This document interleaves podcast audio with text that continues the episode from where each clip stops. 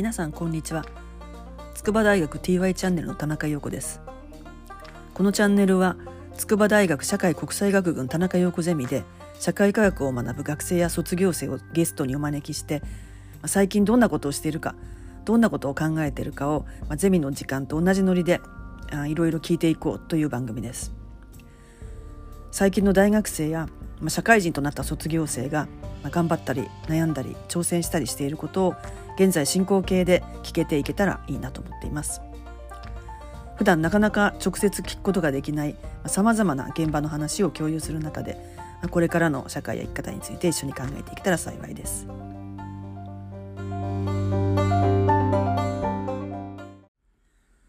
さて今日の TY チャンネルでは前回のドイツケルン大学編に続くあの海外留学シリーズ第2弾になります。今日は現在フランスのボルドー大学に留学中のゼミ生とオンラインでフランスと結んで留学生活について聞いていこうと思います。まあ、海外での留学生活は、まあ、言葉のイメージが先行していて、まあ、実際のところどういうものなのか、まあ、どんな日常生活でどんな経験をしているのか、まあ、そういう具体的情報はま意外に少ないんじゃないかと感じています。まあ、そこでここでは、まあ、リアルな留学生活をいろいろと紹介してもらおうと思います。まあ、もちろん海外留学と一口に言っても、まあ、国によってあの状況は大きく違いますし人によってもあの条件はいろいろだと思いますので、まあ、今日のお話はその中の一つの例としてお聞きいただければと思います。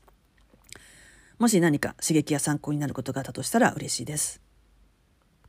というわけでここからは早速ゲストにお話しいただきたいと思います。え今日はフランスのボルドー大学に今年の1月から滞在しているみきちゃんをお招きしています。えー、みきちゃんどうぞよろしくお願いします。はい、みきです。よろしくお願いします。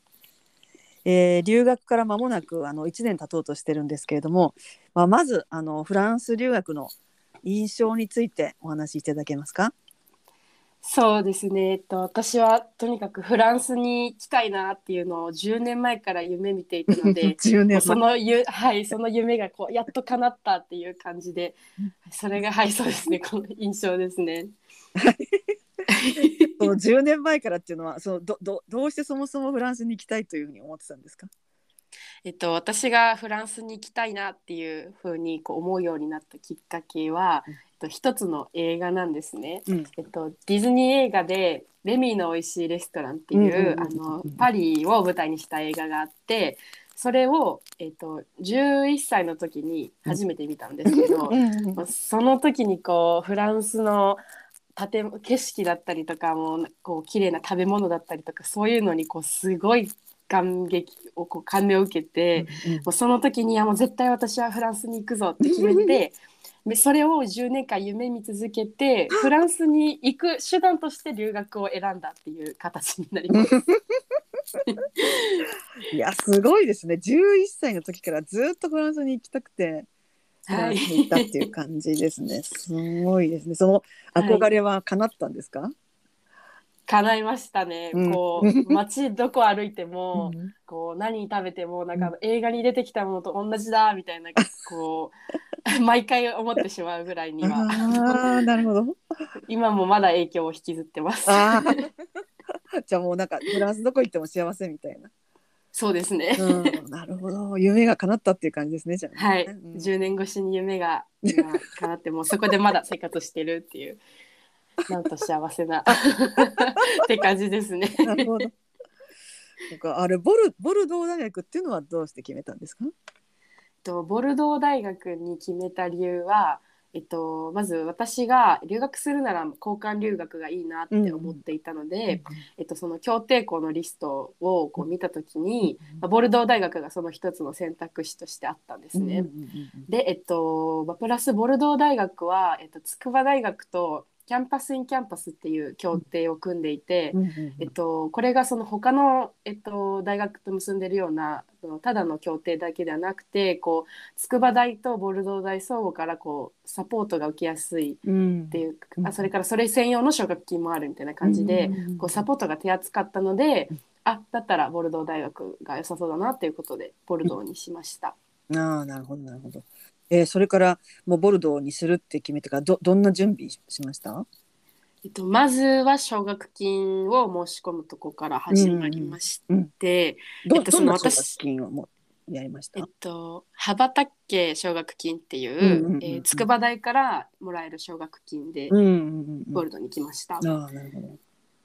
で、えっとまあ、そのボルドーに、えっと、行きたいということでまず奨学金に応募して、うん、まあ、その奨学金自体には、まあ、いっぱい選考のあの段階があるわけではなく、まあ、書類を出して、うん、まあ、条件が合っていれば受かるっていう形で奨学金をまず応募してから、えー、その後、まあえっと、交換留学なのでまずは筑波大学に、えーと、交換留学に行きたいですっていうふうに応募してから、うん、で、えー、自分の、まあ、成績とかこう書類とかが通った後に、うん、と直接今度はボルドー大学に、えーと、アプリケーションということで、まあ、いろいろ書類を出したりとかして、まあ、それでボルドー大学にじゃあ留学来ていいですよっていうボルドー大学から承諾をもらった後えっと、ビザだとかそれから留学保険に入ったりだとか、あと、えっと、コロナ禍だったのでそのコロナのこう、えっと、規制、まあ、その PCR を受けて、そのフランス語で証明書いてもらうとかそういうような手続きをしました。なるほど。ちょうどねコロナ感染が広がってたので結構大変だったと思いますけど、どどうでした？そうですね、えっと、結構大変でしたね。うん、私の場合はそのコロナの影響で留学が延期になるとかそういうことはなかったんですけど、うんうんうん、まあ、やっぱりとその日本での感染状況も、まあ、フランスでの感染状況も、うん、まあ、やっぱなんかなかなかひどい時期だったので、結構最後の最後の方まで、えっと、こういきなり留学をやっぱありな、やっぱりあなたはいけないですっていうふうにキャンセルされる可能性がもう出発前日まであったので、まあ、その100%留学に行けるってこう確定されたわけではない中、準備を進めていくっていうのは、こう精神的にもきつかったですね。そうですね。まあそれからあとはそのえー、フランスで、まあ、ワクチンを打ってるということを証明したりするワクチンパスを、うん、まあ、オンラインで日本から申請したりとか、うん、それから、まあ、あと空港でこう PCR 検査の陰性証明書を出す時に、まあ、日本語とか英語だと受け入れてもらえないので、うんうんうん、フランス語の証明がこう取る必要があってもうそのためにわざわざもう、えっと、2022年のもう元旦からもう東京まで行って、うん、PCR 受けてで書類書いてもらって もうそれも結構値段も高くてそこら辺の手続きが一番大変でしたね。なるほどいやもう行くまでの段階が大変だったですねじゃあね。行くまでがそうですね精神的にも体力的にも結構大変でした。なるほど。じゃあ実際にあのフランスに到着した時はどどんな印象でした？そうですね。到着した時は、まあ、その準備の大変さと、まあ、そのコロナで、うん、あの行けるかわからないっていうようなストレスかかった状態でうん、でやっとフランスに飛んで、うん、しかもまあ10年10年来ることを夢見た国だったので、もう着いた瞬間はもうあもう私やっとフランスに来たんだということで、うん、感動というか、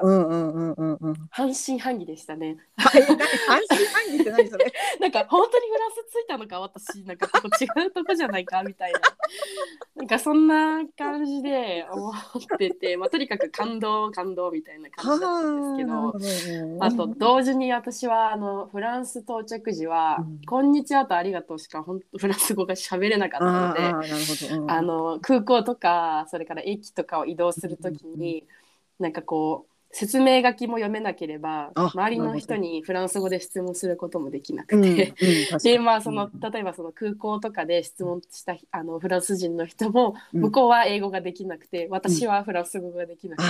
て、もう身振り手振り単語でこう あの会話したりとかで、そういうのが結構最初はすごく大変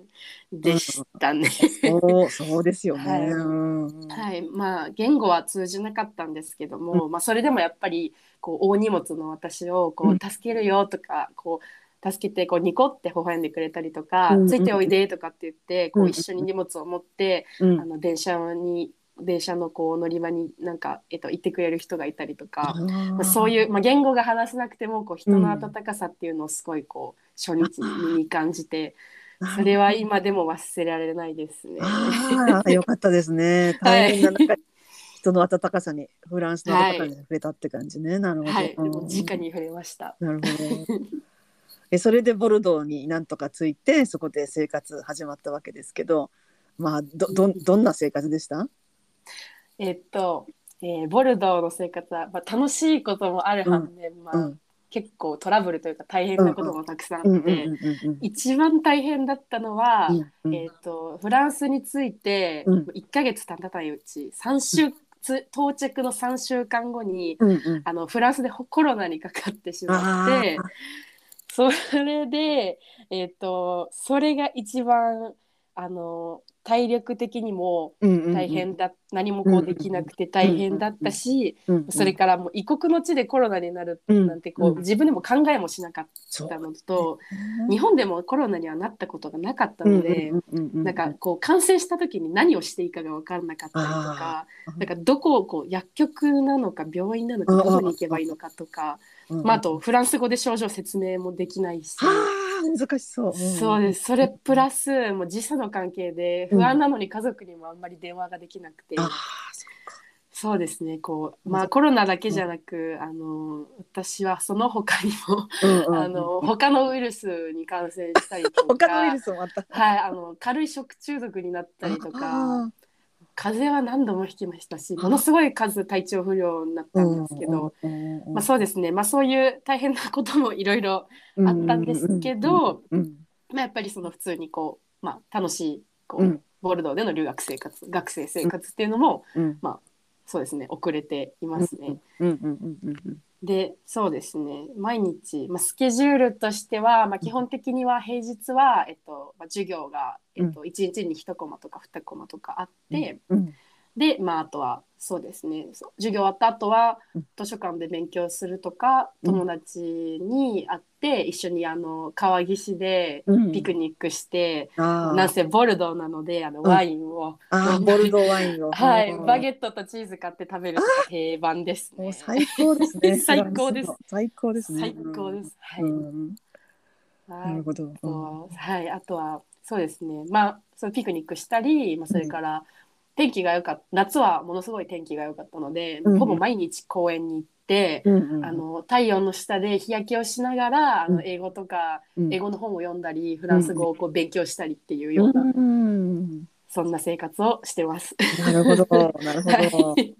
えー、友達とかも結構できました？あそうですね。友達はめちゃくちゃできましたね。で、えー、っと私は、えっと、今もう結構こっちに来ても1年ぐらい経つんですけど前半の楽器、えっと、夏春は、えっと、英語で授業を取ることが多かったのと、と、フランス語初心者クラスのフランス語の授業を取っていたので、えっと、中高でフランス語をあんまり学ぶ機会がない、まあ、例えば日本だったりとか、それからブラジルとかロシアとかのこと結構仲良くなったんですけど、と次の秋冬の楽器では、えっと、フランス語でこう授業、えっと、経済学の授業を取り始めたのと、フランス語の授業のレベルももうちょっとこうえっと、アドバンスというか、うんうんうん、あの上級レベルのフランス語の授業に行ったので、うん、えっと、中高でフランス語すでに学んでるドイツだとか、あとイタリアスペインだとか、うんうんうん、その辺りの子が結構クラスに多かったので、うん、そうですね。その子たちと友達になったりとかで結構こう、周りの友達のこうえっとオリジンだったりとかそういうのが結構ガラッと変わりましたね。うんうんうんじゃあもう本当に世界中の幅広い人と友達になったって感じですね、じゃあ。そうですね。もうあっちこっちに友達がいるのと、うん、あと一番仲良い仲いい子はあのブラジル出身なので、あの地球の反対側に親友がいるっていうなるほど。そんなエピソードもあります。なるほどなるほど、はい、えー、食事とかはどうしてました？食事は、えっと、私は寮に住んでるんですけども、うんうんうん、あのご飯は出てこないので、うん。うん、えー、自炊をするか、まあ、外食に行くかっていう、うんうん。うん、まあ、その2択ですね。うんうん、で自炊は、えっと、フランスはまた果物野菜がや安いのとプラス、うんあと乳製品バターとかうんクリームとかがすごい安いので、うんなんかそういう日本ではこう高いようなクリームとかもそのケチることなく、あの自分で買って なんかこうパスタに入れたりとかってできるのが結構楽しくて、うんうん外食もやっぱりあのまあ美食の国ということで。ああのフランスのコース料理とかも、あうん。の割と手頃な値段で、うん。あのこう前菜メインデザートっていう風なこううん本格的なコース料理を楽しむこともできて、プラスボルドーのワインを楽しむという。いやもう最高じゃないですかそれ。はいもう至高ですね。いやそうですね。もう本当にね食に関してはもうフランスはもう本当にもう力が入っているとかもう歴史が違うというか。そうねいやじ実は私もあの あのこの夏にあの ボルドーのミキちゃんのところに遊びに行って一緒はいにフランス料理のコースをね、何回か食べたんですけどいやもう最高美味しかったですよ。いや最高に美味しかったですよね。で安いしねそれがね。そうですね。本当に20ユーロなので、そうそう2000円ちょっと2500円とかでねもうこんだけ。美味しいものがコースで食べれるっていやー、うんうん幸せな国だなと思いました本当に。いや本当にもう、うんもう私ももうそう思います。じゃあ次あのフランスとかフランス人についてのこう印象とかってどんな風に思いました？そうですね。えっとうんフランス人とかこうフランスに関して私がいいなっていうふうに思ったところは、うんえっとフランス人たちはこう自分たちのこう日常生活というかこう目の前の生活をこうゆったりとこう目の前のことをすごい楽しんでいるなっていう風なあのうん。印象を受けてうん。それがすごいいいなと思いました。まあ、例えば、えっとまあ、仕事にすごいとらわれて時間がない時間がないみたいになることなく、まあ、あの仕事は仕事でちゃんとやって、まあ、うんでもバカンスもこう有給休暇を23週間しっかりと長期で取ってあのちゃんと自分の体と、まあ、あと心をしっかり休めて家族との時間とか友達の時間とかとも、あの時間も大事にしつつ、まあ、あとそれからそうですね例えばワイン一杯でずっとバーでおしゃべりしたりとか。会議室であのワインあの1本だけでずっとおしゃべりしてるとか、こうそういうふうにこうゆったりとあの自分たちの生活を楽しんでる点が、すごい私は好きで、まあ、自分もそれに習って、うん。あののんびりのんびりとあの、うん。ワインを片手に友達とずっとおしゃべりとか そういう生活をしてました。はい。あの実は第1回目にあのドイツのケルン大学のくるみちゃんがあのビールを片手にライン川のほとりでみんなでビール飲みながら話すっていうのを聞いてたんだけどまさにボルドーはビールの代わりにワインなんですね。そうです。ワインですね。やっぱりまあ特こうワインがめちゃくちゃ有名っていうのもあっるし、うん。うんまあ、とにかくワインがあのこうメインのこう生産物なのでねあの本当に安くて例えばたあのたまにボトル1本うん。300円400円で売ってるうんこともあって、安い。はい、結構クオリティもいいワインあなあなるほど。のでそうですね。すがなのでボルドーではあの川岸ではワインですね。なるほど。いやちょっとぜ贅沢ですね。贅沢ですねそう。だからあんまりお金のかからないけれどもものすごくゆったりとそうです。過ごせる贅沢さみたいなもんですね。そうです。それがこうフランスとかフランス人のいいところ。いいところね。そうですね。なるほど。まああの反対に困ったところもありまして。あのえっ、とフランス人って基本的に自分たちが考えたこととか意見を、うんあのストレートにしっかり言葉にするっていうところが特徴的だなと思うんですけど、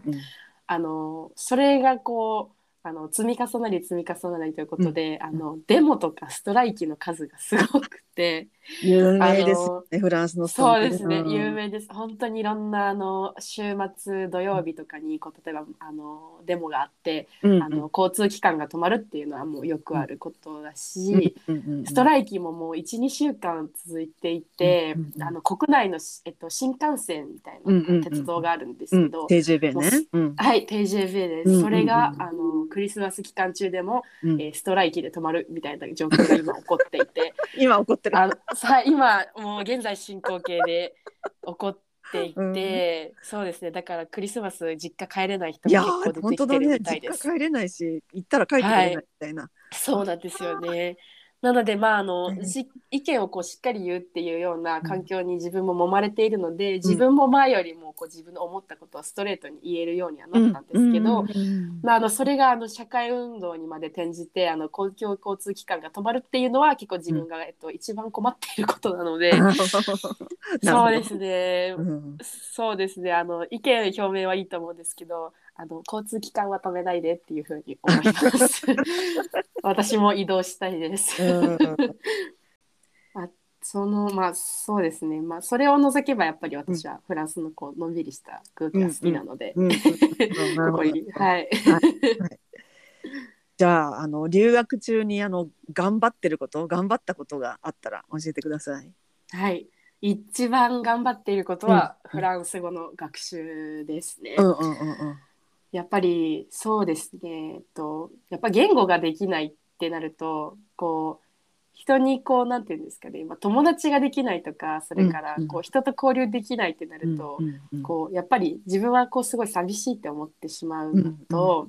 それからなんかこう留学中でやっぱ異国の地に来てもうなんか自分ではどうにどうしても解決できない問題とかもそういうのもたくさんあったので、うん。そういう時に自分一人でもこういろんな問題を解決して生きていくためにも、うん。まあ、そういうこう人と、まあ、自分一人では生きていけないので、まあそのまあ、人と関わっていくために一番のコミュニケーションのツールとしてやっぱ言語は大事なので、そういうのをこっちでこうひしひしとなんかこういろんな経験から感じたので、まあ、フランス語をめちゃくちゃ頑張っていますね。うんうんで、えっとまあ、どういうふうにこうフランス語を伸ばしているかっていうと、まあ、とにかくフランス人にフランス語で話しかけて、うんうん。例えばレストランとかでフランス語で注文して向こうが、まあ、あ外国人だなっていうふうに気づいて英語で返してきても、うん。私は常にフランス語で返し続けるみたいな、あの粘り粘ってフランス語で話すとか、うんうんあともう分かんないことがあったらすぐ質問するとか、うんうんうん。それからあとは私が今あのボルドーにいることもあって、あのワインと経済を関連して卒業論文を書いている途中なんですけど、うんうんうん。その資料のためにフランス語の論文を読んだりうんしていたり、それからあとはまあやっぱ先ほど述べたみたいにあのコロナとか体調不良になってるたびに、あのいろいろこう症状説明のためにいろいろ語彙を覚えたりとかうんうんうんしているので、そういうのの積み重ねであのフランス語はこういフランス語の、まあ、能力を伸ばしているっていううん。感じで、じゃあもう病気にななることも逆手にとって病気を利用してフランス語が上手くなるみたいな。そうですもう病気も難しい論文も全部自分の糧として、なるほどフランス語を伸ばすために利用しているという感じですね。いやすごいですよね。いやだから最初来た時は あの本当に「こんにちは」と「ありがとう」「ボンジュール」と「メルシー」しか入れなかったのがこの前は8 月に会った時はもうペラッペラだったからみきちゃん。いやもううわもういや本当にフランス人かと思うぐらい普通にフランス人とフランス語で喋ってていやも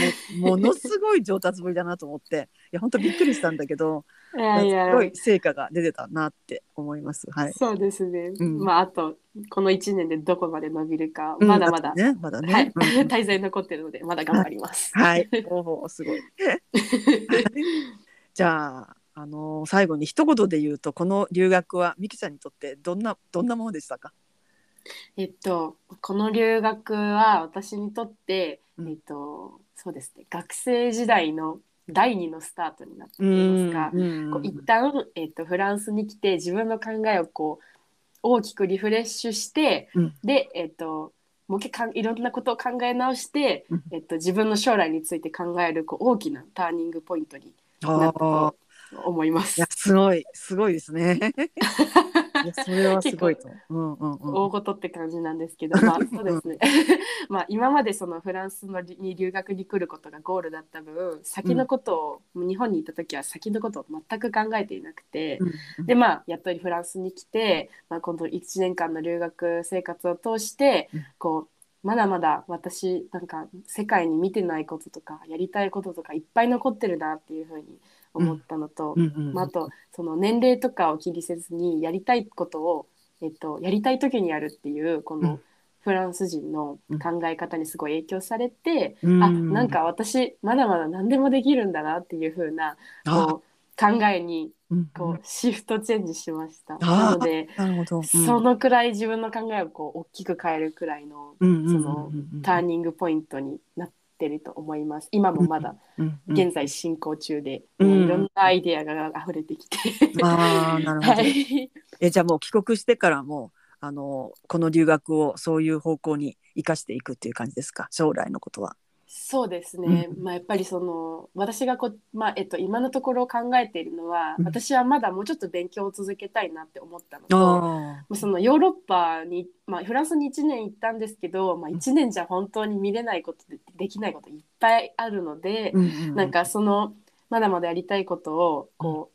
う、なんていうんですかね消化すると言いますか、うん。まあ、なんかもう一回見つけに来るためにヨーロッパで大学院を、えっとうんやりしたいなって思っていて。うんうんまあ、帰国後はそうですね。そのためのこう準備といいますか合格伸ばしたりとか、うんうんうん。やりたいことをもうちょっと言語化するとか、うんうん。そういう風な感じで、そうですね。留学にこういっぱい引っ張られて自分の人生がどんどんどんどん変わってきてて、ああますあごい。はい、うんうん。そうですね。今ちょめちゃくちゃターニングポイントこう真っ只中真っ只中。感じです。真っ只中です。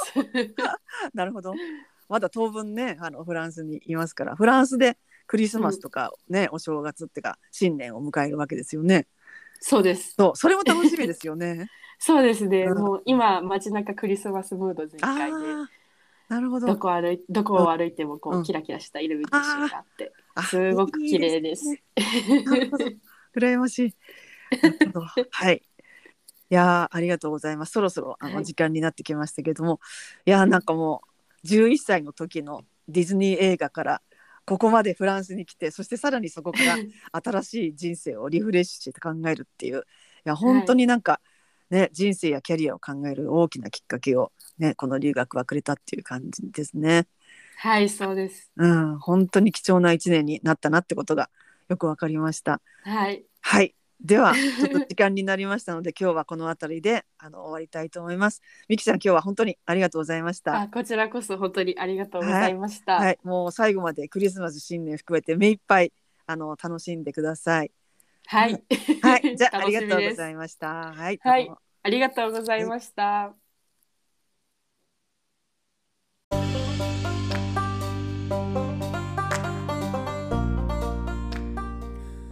というわけで、今日はフランスのボルドー大学留学中のみきちゃんとオンラインで結んでお話を聞きました。